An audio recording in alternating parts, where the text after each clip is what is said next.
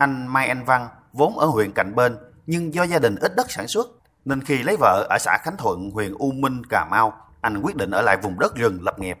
Gia đình không có đất canh tác nên anh Văn ngoài đi làm thuê còn duy trì nghề hầm than tràm 13 năm qua. Mỗi mẻ hầm giúp gia đình anh thu được khoảng 20 bao than, mỗi bao khoảng 10 kg, giá trung bình khoảng 50.000 đồng một bao. Mỗi tháng gia đình anh hầm được 4 đến 5 mẻ than. Nghề hầm than cực nhọc nhưng mang lại nguồn thu nhập tương đối để gia đình anh Mai Anh Văn bớt khó khăn trong cuộc sống. Đốt ờ, than rồi mấy ngày mới ra được mẻ than. Chặt củi đốt được mẻ than cũng ờ, có hai ngày chặt rồi chất. Đốt than canh cũng có ờ, ba ngày mới bung ra được. Bung ra rồi mới sàn rồi mới vô bán ra. Mới ra công khu đó mới ra được mẻ than. Suốt luôn á, mới được mẻ than.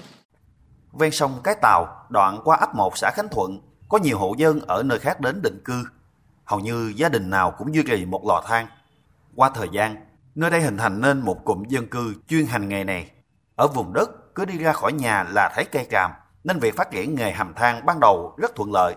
Tuy nhiên gần đây, nhiều hộ làm nghề và diện tích trồng tràm bị thu hẹp, nên thiếu nguyên liệu đang là một trong những khó khăn. Ông Hà Văn Tính, người dân đã hầm than nhiều năm, chia sẻ. Trong gia đình đó thì một tháng thu nhập sáu bảy triệu cũng có, rồi năm sáu triệu cũng có, nhiều khi cái tháng đó ờ, không có củi đó, nằm nhăn răng cũng có luôn. Nói chung ra là có củi là có sống á.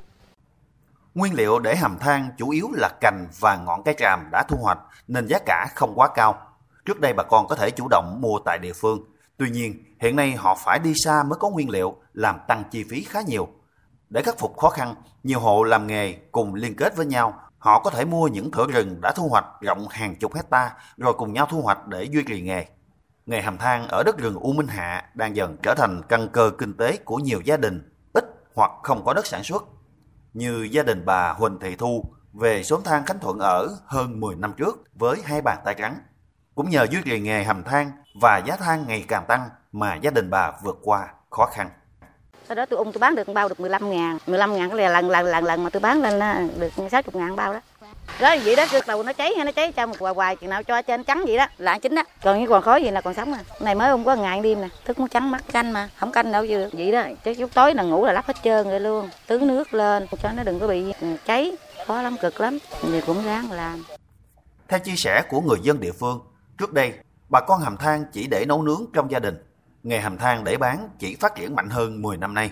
Sau nhiều năm phát triển, bà con ở xóm than Khánh Thuận ngày càng đúc kết được nhiều kinh nghiệm. Ngày trước, bà con chỉ thuần túy đặt củi trên mặt đất hầm, nhưng nay đã biết đào đắp, làm chân lò để hầm bài bản hơn. Sau khi chất củi vào lò, họ dùng cỏ rác bao phủ xung quanh khối củi đã chất nhằm ngăn không cho lớp bùn dính vào củi, tạo độ thoáng khí cần thiết để giúp cho hơi nóng tỏa ra. Khi củi bén lửa, dùng bùn nhão ven sông đắp kín khối củi. Họ chờ một cửa lò là nơi canh lửa và khoét thêm một lỗ thông khói đối diện. Thông thường đốt khoảng 48 giờ, than sẽ chín.